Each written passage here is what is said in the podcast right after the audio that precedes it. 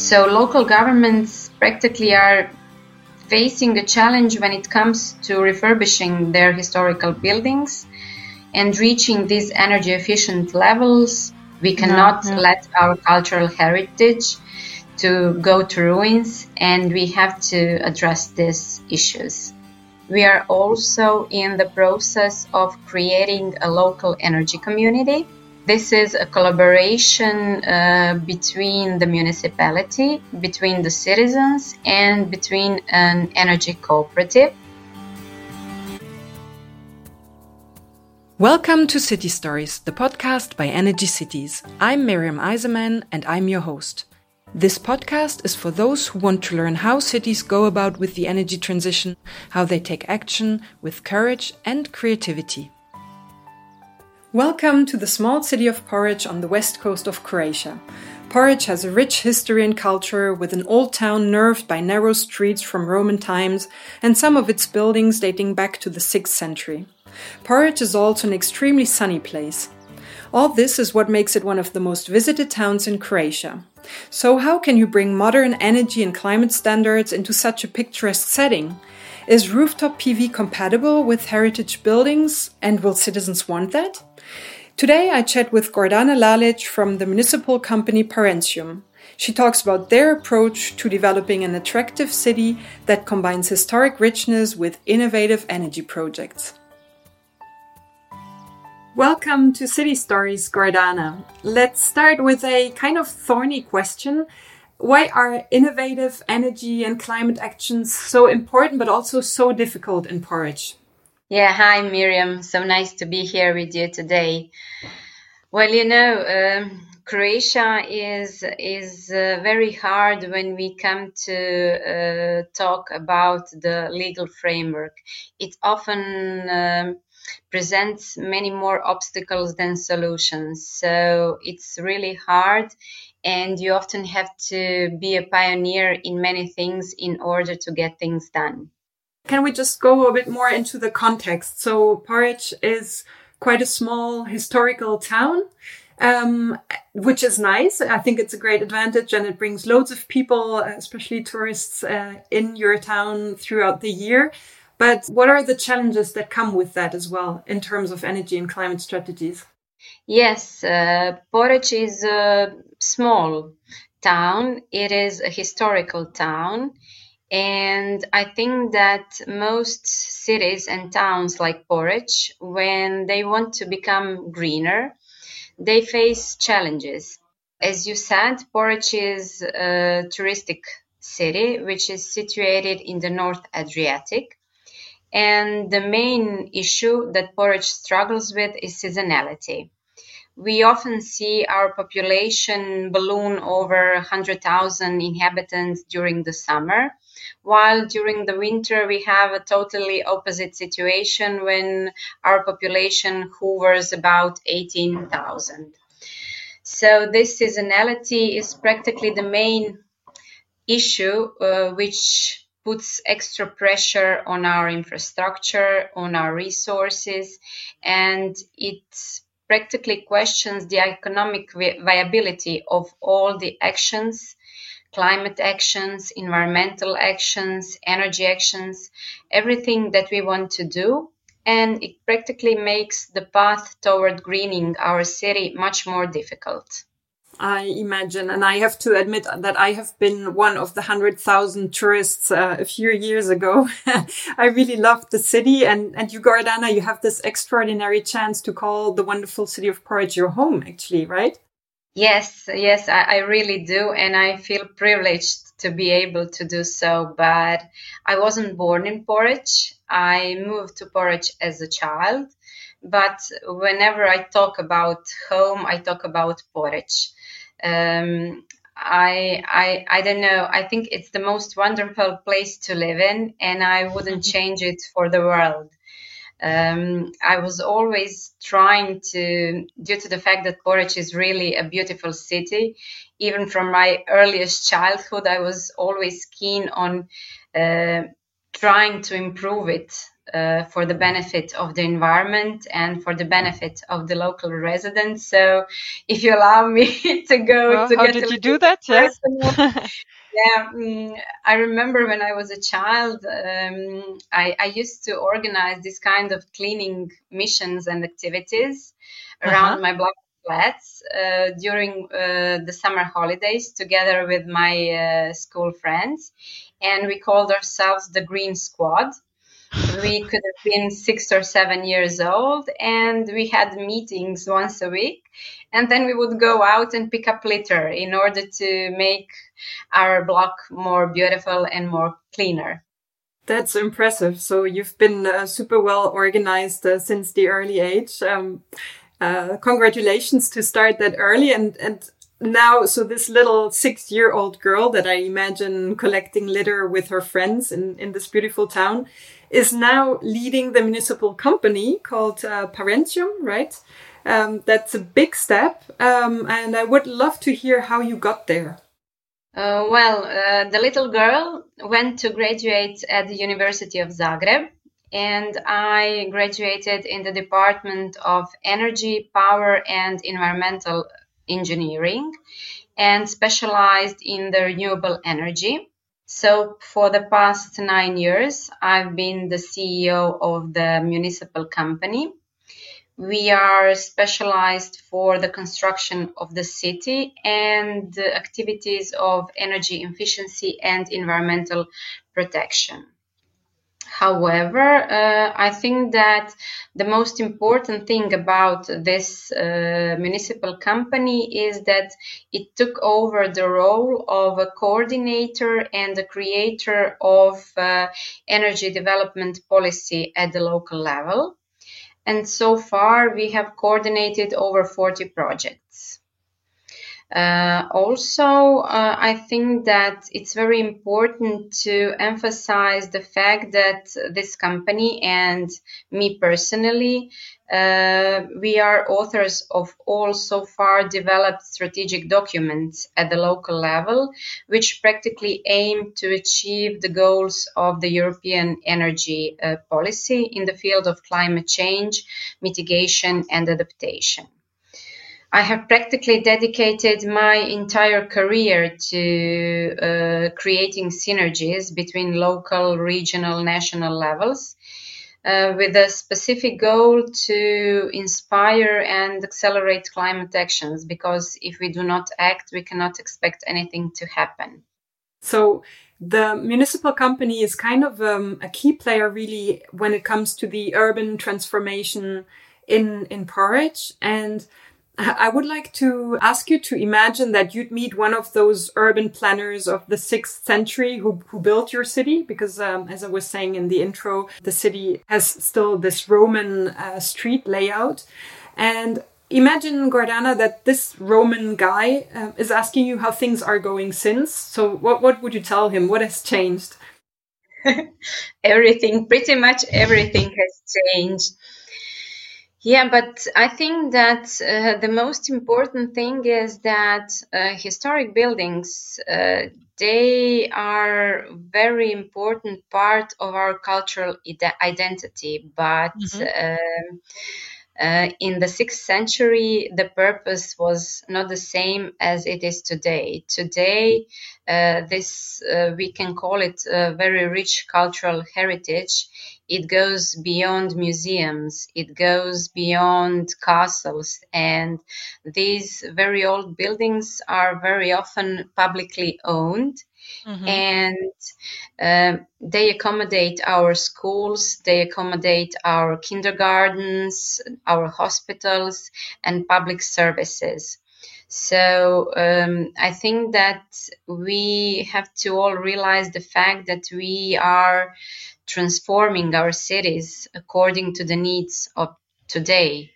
Mm-hmm. And uh, we need uh, to make those buildings more energy efficient because we are not living in the sixth century anymore.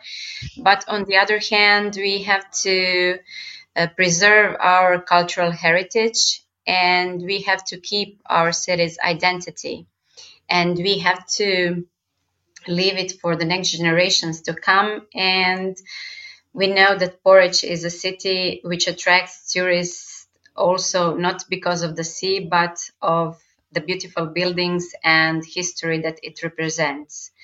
So, this makes the topic of energy efficiency in historic buildings very um, important but an extremely complex topic and a mm. challenge for us.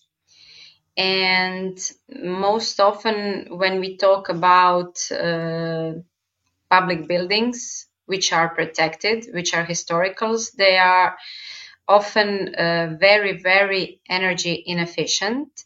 And for many of them, there is a need to be uh, renovated. We know it's a complex process. We know that it demands high level planning. And we, do, we know that it is a long investment return period, but we must be aware that it needs to be done. Mm-hmm. But does this also mean that regulation is not yet really acknowledging the need for upgrading buildings and energy resources? Because there might also be blockages, I guess, in, in terms of uh, adding modern technology on heritage buildings?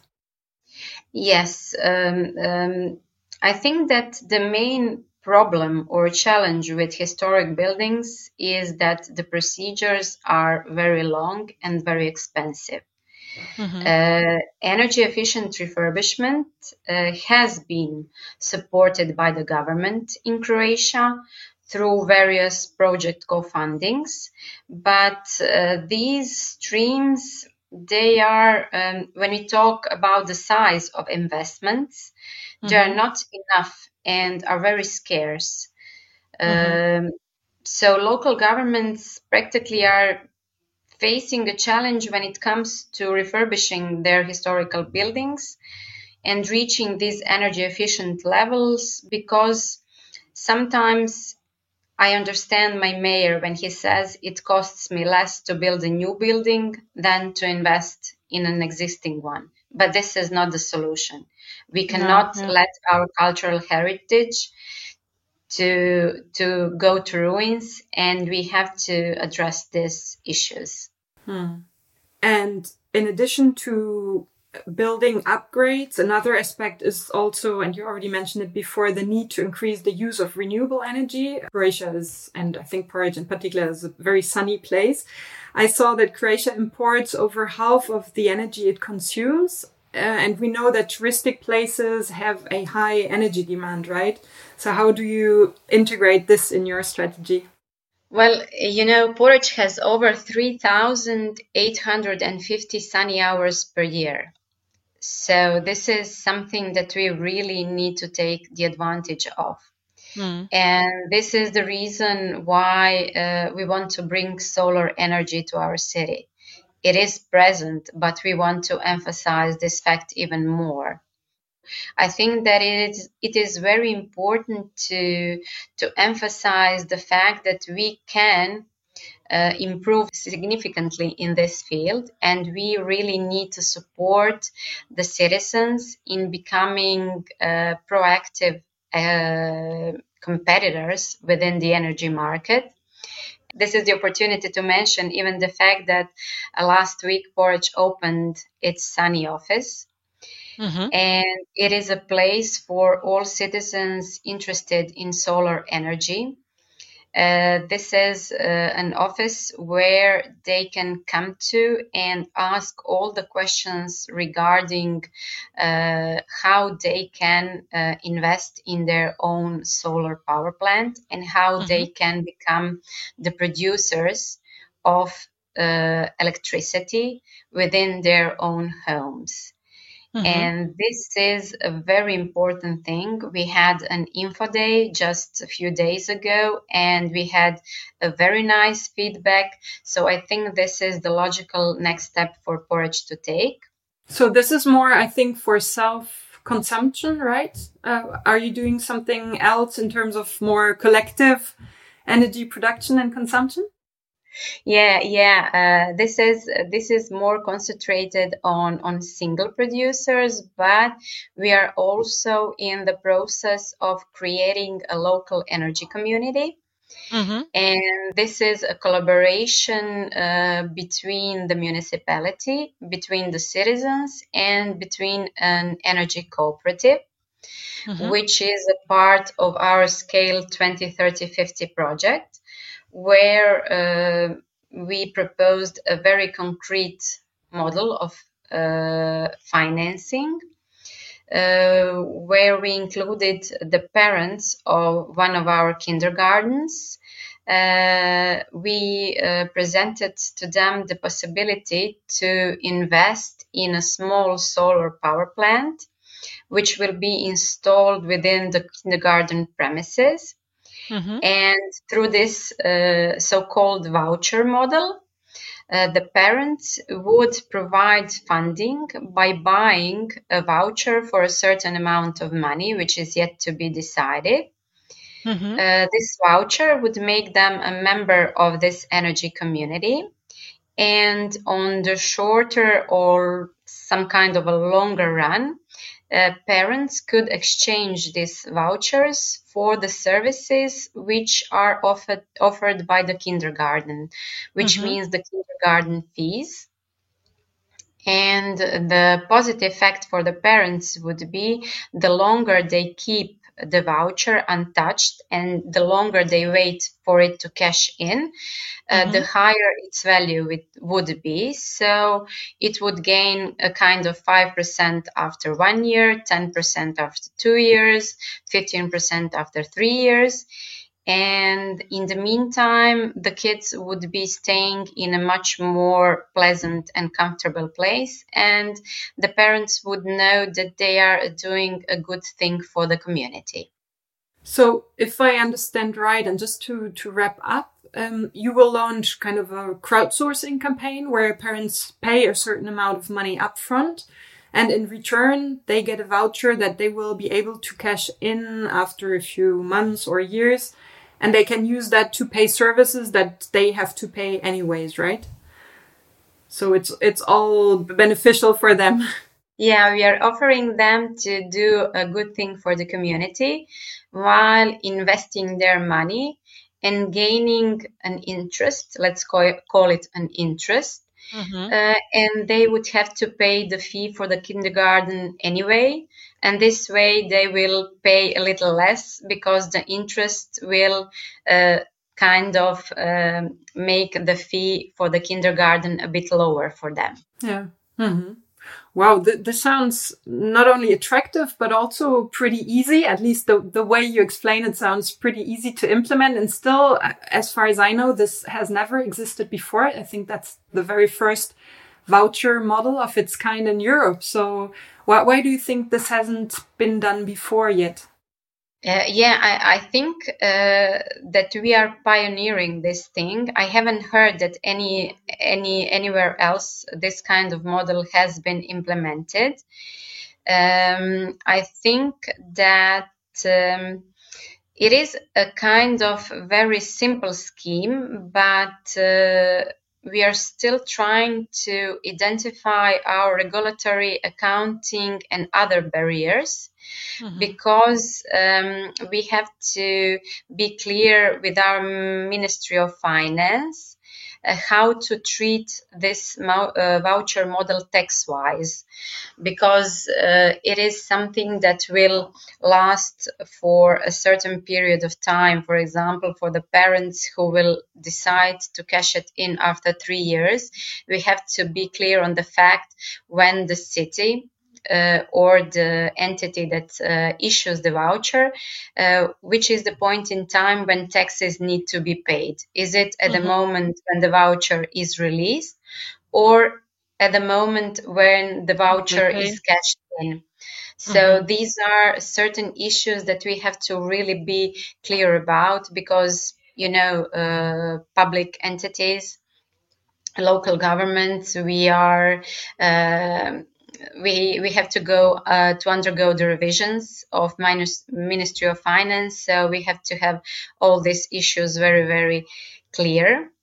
And on the other hand, uh, we have to address uh, the contracts and we have to mobilize the parents which has been a, a, very easy task for us as we already had a few meetings with the parents mm-hmm. and they were more than enthusiastic to, to hear about the model and more than willing to participate because we are talking about younger population younger mm-hmm. parents and they are much aware about uh, the need uh, and the situation and the climate challenges and that they are forcing us to to to turn to new models.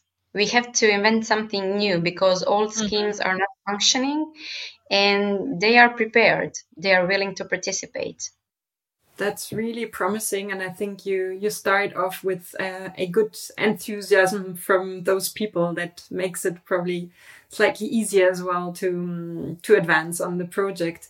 I have a final question on that and on on this whole process because for setting this energy community up you told me in the pre-interview that you work with all municipal departments. There are six different uh, municipal departments.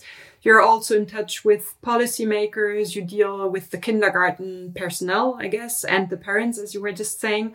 Probably also with other local stakeholders. And all this requires quite some human resources to, to drive this community of partners, doesn't it? So how how do you manage to put well yourself so much personal energy in it but also together with with the others? Yeah yeah it's not an easy task but on the other hand i think that uh, Poreč has an advantage of being a small city because uh, it's more flexible then and everything happens much faster than mm-hmm. in big systems in big cities because communication which is crucial today it happens quite fast within Poreč and we are able to communicate on daily level and to to be flexible and to to address the challenges that that come our way. So I think this is the advantage of Poreč for being a, a smaller city.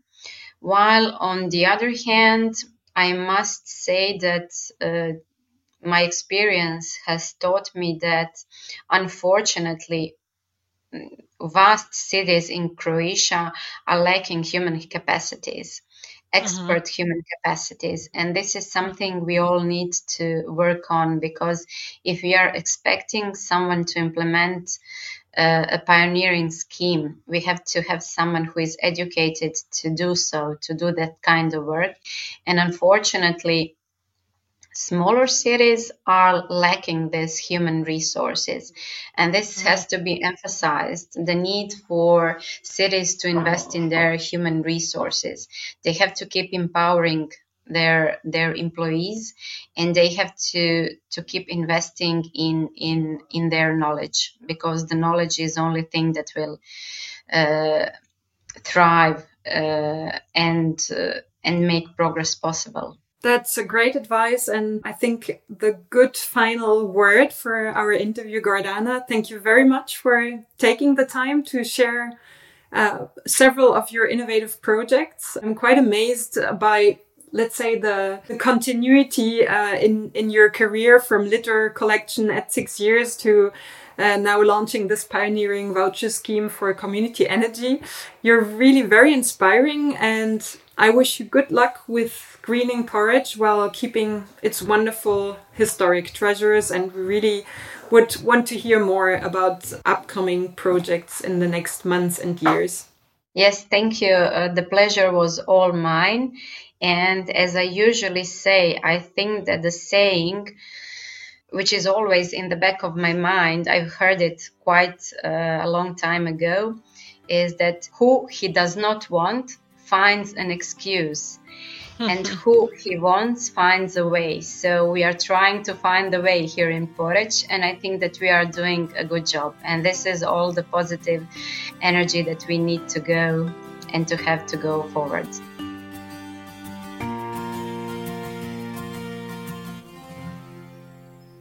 This episode was produced with support from SCCALE 203050. SCCALE is an EU project which makes collaboration happen to get many more energy communities up and running. The people behind SCCALE 203050 work on a methodology and toolkit for citizens, cities, and policymakers. If you too want to see more local energy communities across Europe, check out the toolkit and explore all of the project resources at the website scale203050.eu, scale with 2C like in communities, S-C-C-A-L-E 203050.eu. And SCCALE is actually funded by the EU's Horizon 2020 program. Thanks for tuning in.